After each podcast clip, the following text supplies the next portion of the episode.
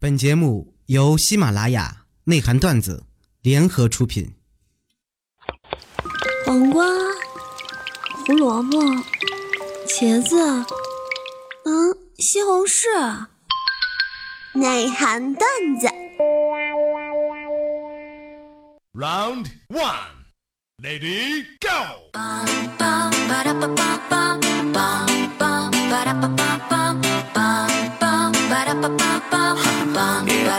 Come on, I try to keep my cool. My phone is always drained. Then I miss my bus, waited, brought the wrong drink. They told me I should chill. Sorry, I can't. Story of my life, every day is the same. 咋换了个新音乐这么不习惯呢？我这光在这儿听它梆梆了梆梆梆梆，我都不知道哦，这时候该我说话了是吧？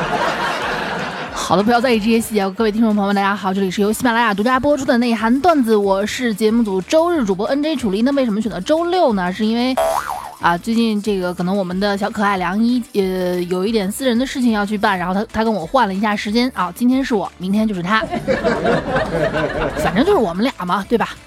呃，那个我还是你们这个熟悉的上知天文下知地理学识渊博通古小今才高八斗学富五车仪马可待出口成章上天下地无所不能四海八方唯我独尊非著名人文学家楚离楚老师，此处应该有掌声。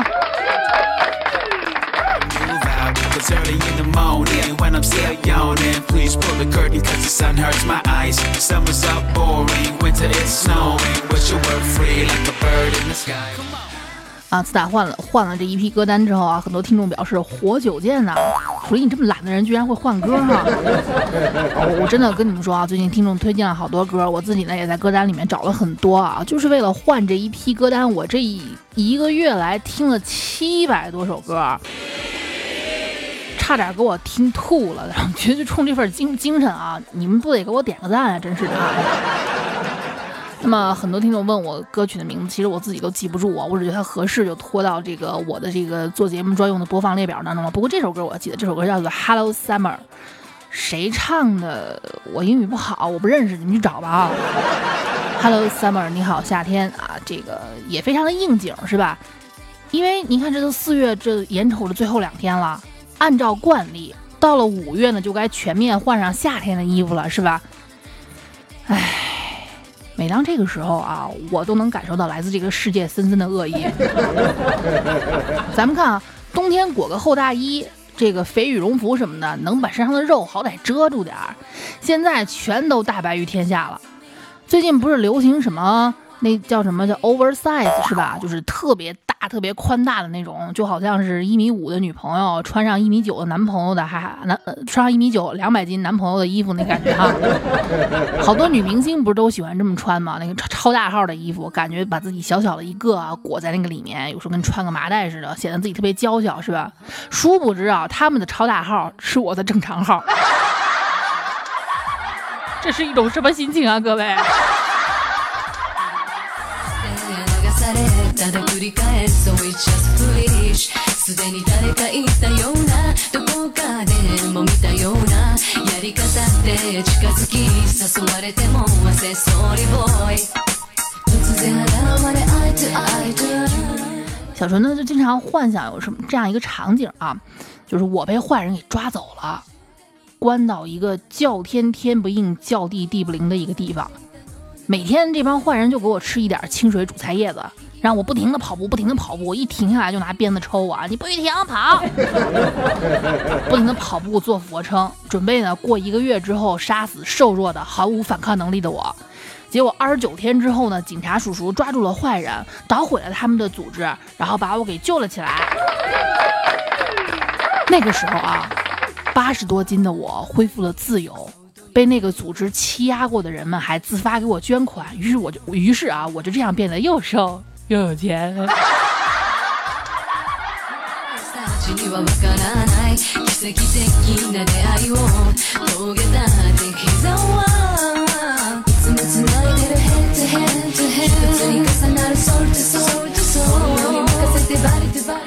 たちにはわからない奇跡的な出会いを遂げた手膝はいつも繋いでる head to head to head 一つに重なる soul to soul to soul に任せて body to body 说减肥是女人的终身事业，这话一点儿也不假啊！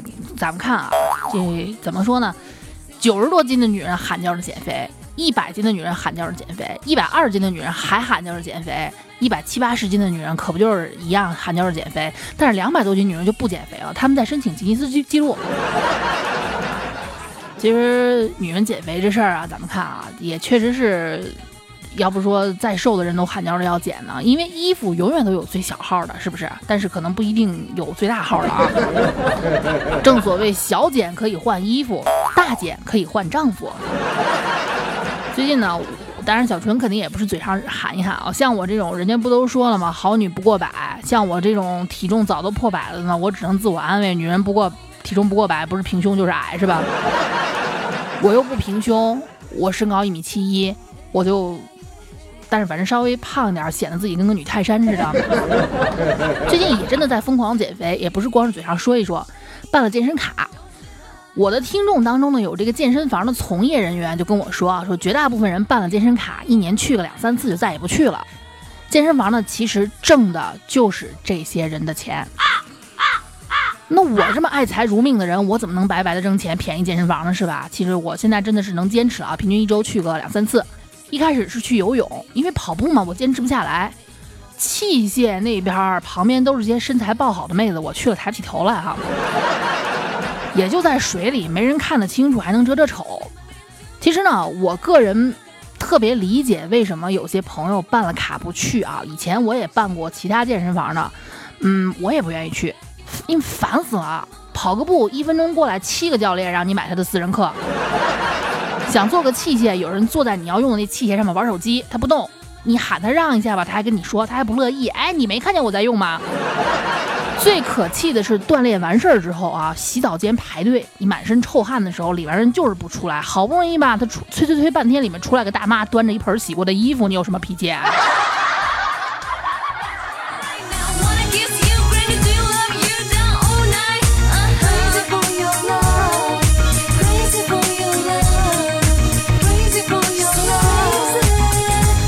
所以说，特别热火的黄金地带的这个健身房还是不能办啊。还好这次我有先见之明，我选了个比较偏僻的健身房，哎，人不多，也没那么多破事儿啊。唯一有可能担忧会发生的情况，就是因为经营不善，某天我去了之后发现健身房不见了。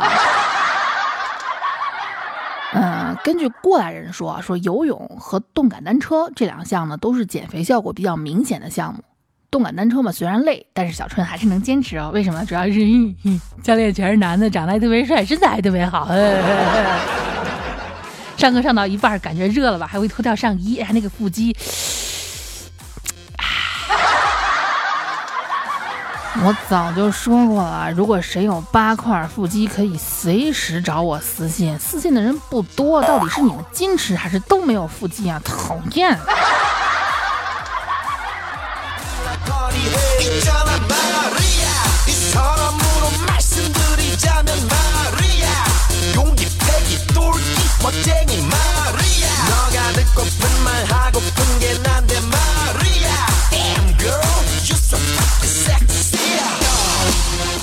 是不是小纯在上期的内涵段子里面说呢？我有一天在我的这个公众号里面啊，手一抽，这个脑子不知道怎么想的，我就发了张我自己的照片啊。发完照片之后，有好多人取消我关注了，还有一些比较耿直的人说：“哎呀，看你照片就不想听你节目了。”伤心坏了啊！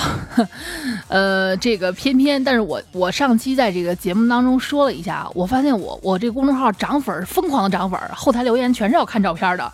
有人就不信这个邪，我都说了我长得不好看，有人特地关注我一下，找到我的照片留一句言说果然丑，然后取消关注。哎呀，我我恨你们。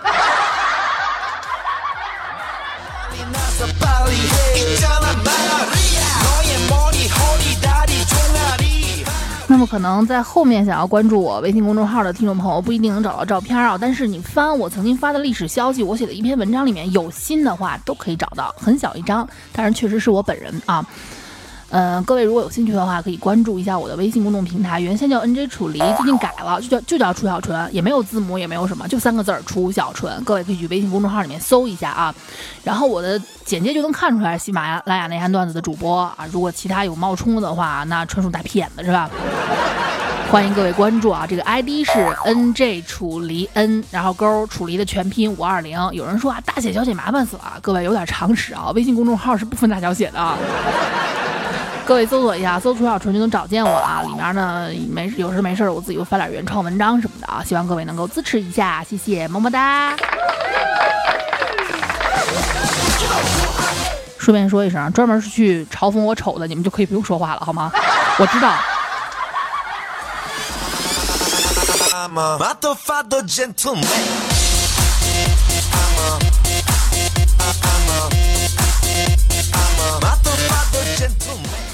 些听众就问我啊，说，哎，楚老师，和你在同一所城市的听众也挺多的呀，也算是个大城市了，是不是？为什么你就偏偏的跟蔡尼玛这么好？这个事儿啊，我我为什么唯独跟蔡尼玛关系好呢？说穿了，就是同病相怜呗。就两个长得都不怎么好看的人啊，嗯，这那就相当于金风玉露一相逢，便胜却人间无数。你们有没有发现啊，一个规律吧？其实人们在交朋友的时候呢，都是有选择性的，就选那跟自己属性差不多的人在一块儿，是吧？如果是妹子逛，呃，咱们看啊，有钱人跟有钱人玩，单身的找单身的，一个美女，就如果是妹子们逛街，一个美女，身边很大几率是一大堆美女。长得有点抱歉的呢，就自动围成一个团团体，互相取暖呗，是吧？这不是呢，猜尼玛就有一次跟他几个朋友去吃大餐，吃完之后呢，有一个朋友提议，哎，咱们几个投票吧，谁最丑，谁买单。说这话的时候啊，正好一边这服务员听见了，然后挨个的把他们的好好的把他们几个就挨个的打量了，就扫了一眼，都仔仔细的看了一遍，然后实在憋不住啊，这服务员，那个那个您几位，我看要不还是 A A 制吧。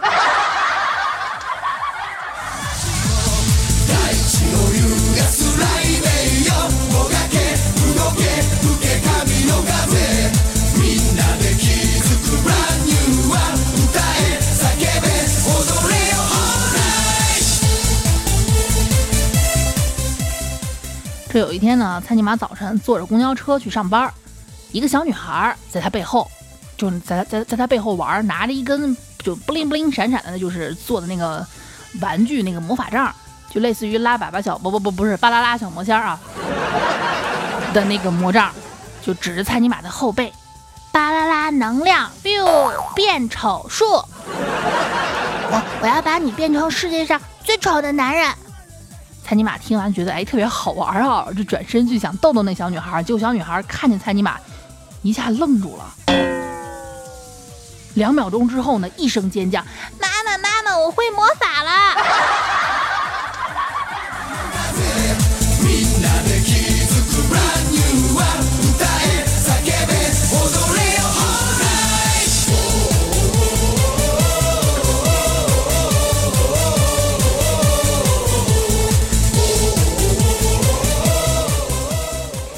现在这个时代啊，毫不夸张的说，可以说是一个照骗的时代，骗子的骗。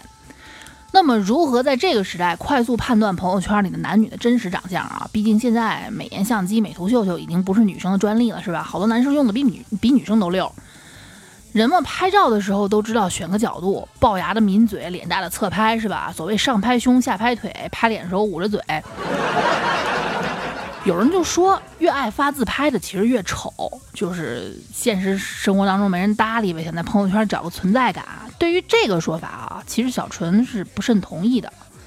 我有更加我我有不同的见解。我是觉得吧，能发自拍的好歹就还能看，毕竟在这个各种美颜软件狗耳朵猫鼻子横行的年代，还能忍住不发自拍，可想而知那得丑成什么样啊！美图软件都拯救不了了，是不是？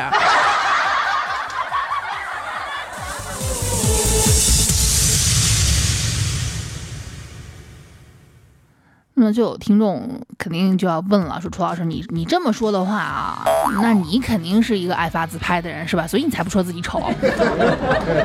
其实我呢，可能有一些好多年的听众吧，有我的微信知道，我属于不怎么多发自拍的那种。如果要发呢，也就是一张，最多三张是吧？像那种九宫格发自拍这事儿，我还真做不出来。P 一张图就能把我累疯，你还想让我 P 九张是吧？关键是我还特别不理解，有的时候有些人说有有有一些妹子是怎么想的啊？哼，今天最亲的人去世了，我好难过。比如发一张自拍，我失恋了，我觉得快要死了，又一张自拍。什么心态哈？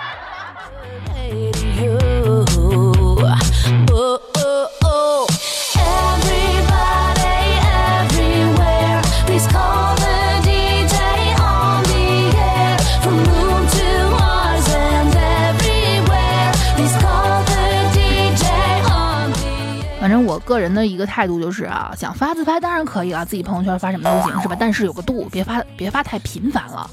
对于我来说是这么想的，因为反正只要能只要有能加我微信有我朋友圈的人啊，基本全都知道我长什么尿性啊。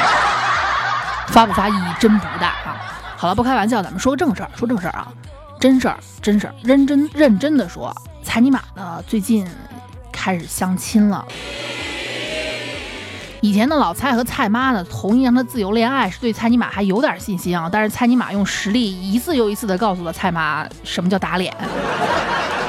慢慢的，蔡爸蔡妈发现他自由恋爱，他真不是这块料啊！不用点强制手段，估计蔡尼玛要注定孤独一辈子了，是不是？这辈子都娶不上媳妇了哈。各位啊，你们发现了没有？为毛相亲的时候都遇不到好看的？但是因为啊，好看的怎么可能沦落到相亲的地步呢？是不是？人家就算前脚分了，后脚马上也有也有接盘的，不管男女是吧？同时呢啊，相亲的时候，如果你觉得对方难看的时候，对方同样也觉得你难看啊，都是一样的，对吧？这算得上是最悲哀的事儿了吧？人丑还颜控，穷逼爱追星，有少偏爱宅，女汉发神经，是吧？那么以前相亲啊，妹子呢大多数会开门见山，就直接就问。你看相亲呐、就是两个人把硬件条件摆一摆，合适了就结呗，是吧？你还指望能有什么真感情啊？不太可能哈。妹子们一开始会问：有房吗？有车吗？有存款吗？在哪在哪工作啊？没房贷吧？生活之后有压力吗？后来可能逐渐这个演变出来，觉得有点太直白啊，就变成了一种套路，不知不觉中杀人于无形。比如相亲的时候，妹子可以这么问：嗯、你们小区的停车费贵吗？这话什么意思？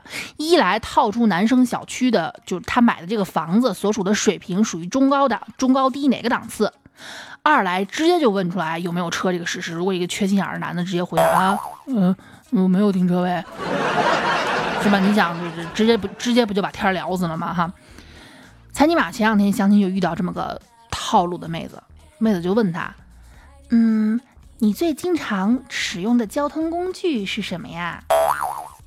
蔡尼玛想了想，呃，飞机、动车。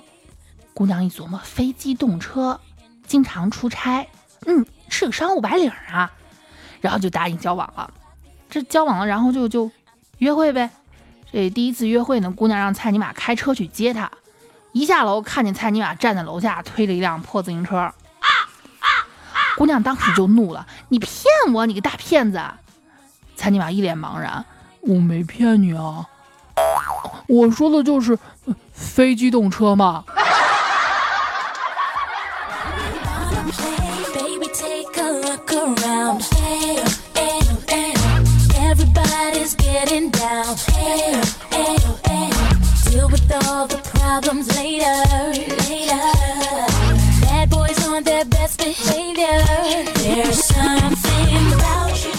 蔡尼玛这个人啊，我早就说过，虽然他穷，但是他有个最大的优势啊，特别会装逼。这不是上星期周末啊，无聊，自己说琢磨着去看个电影吧。结果进了电影院，进了这个放映厅，发现啊，都是一对儿一对儿的情侣。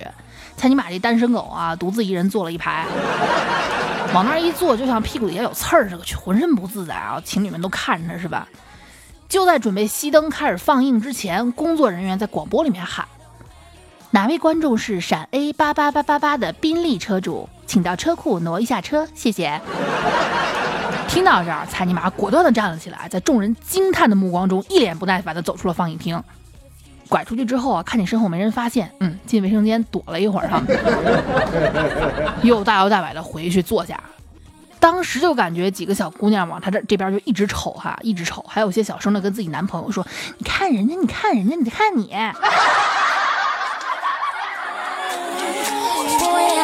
and have been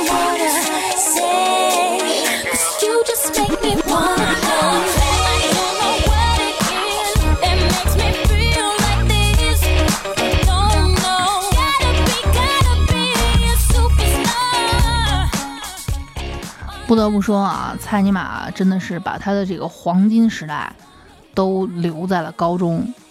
那时候呢，这个贫富差距也没有多大啊，大家呢都都都穿校服，手机也没有普及，所以也分不出来谁用好手机谁用坏手机，所以蔡尼玛也就显得不那么太寒碜，所以也就能还还能交到那么一两个女朋友。这不有一天呢，晚上上自习上晚自习，蔡尼玛偷着看小说。感觉有一张脸贴在自己的肩膀上，但是想都没想啊，以为是女朋友，啊，直接侧脸吧唧亲了一口，结果感觉到周围的同学本来还在窃窃私语的同学瞬间安静了，回头一看，是班主任。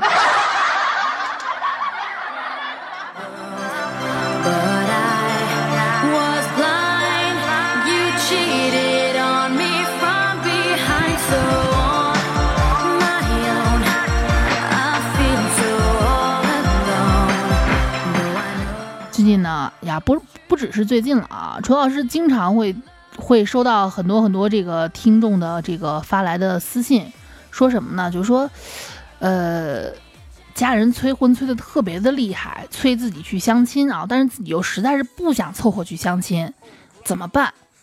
我个人的建议是，能不凑合就别凑合。怎么说呢？到了年纪不结婚丢不丢人我不知道，但是凑合找个不合适的人，别别扭扭结婚了，谁睡在傻逼身边啊，谁自己心里有数啊。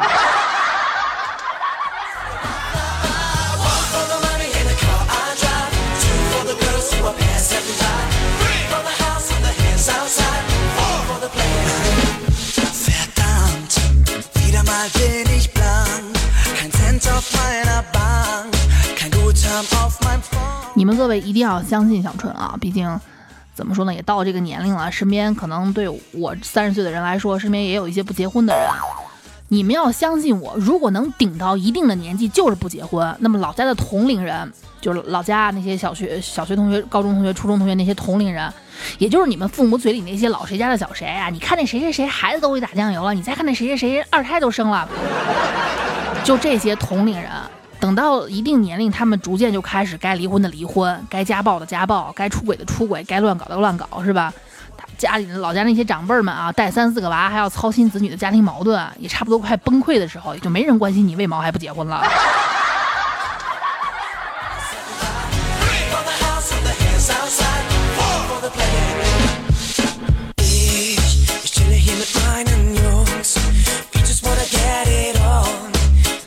所以说，坚持就是胜利。这话不管放到什么时候都是对的啊！如果你现在就是只要能扛住，胜利一定属于你。如果你现在觉得还是被催的实在实在是不行，扛不住了，相信我啊，一定是还没到时候。其实呢，根据我这么多年的观察啊，跟你没什么关系的一些亲戚朋友问你结婚没有，收入多少，孩子咋样，其实都是一种攀比心理。那么，要是你真的不想被他们问来问去啊，怎么办呢？嗯嗯，听节目听对了是吧？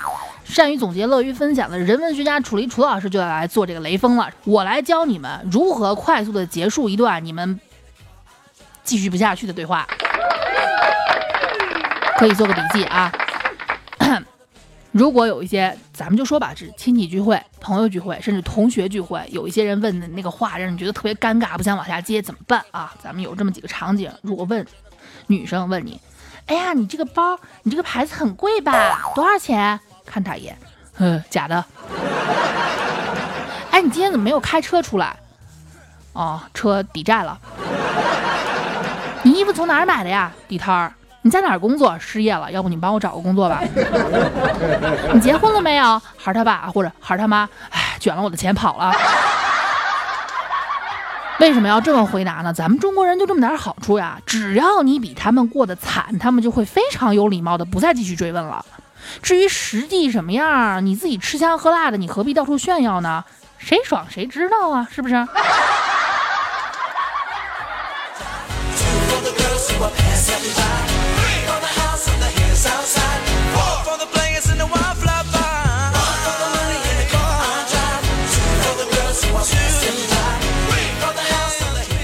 那么好的，本期的内涵段子到这里呢就告一段落了。各位不要忘了，今天是我，明天是我们非常可爱的小可爱梁一，我们两个换了一下时间啊，不过希望可以不影响各位听众的用户体验。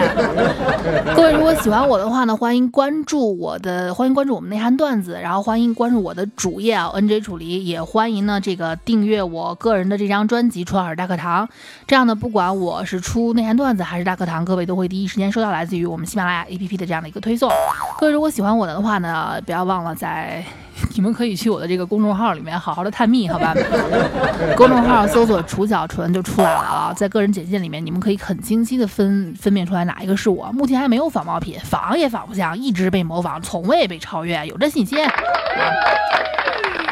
好的，还是还是老规矩，我们那天段子没有开通打赏，但是如果你实在是是吧，觉得楚老师说这么好，不给点打赏心里过不去的话，可以打赏到楚老师课堂其他的节目当中啊，反正都是我收到钱，就不要在意那些细节了。OK，我们下周日不见不散，拜拜。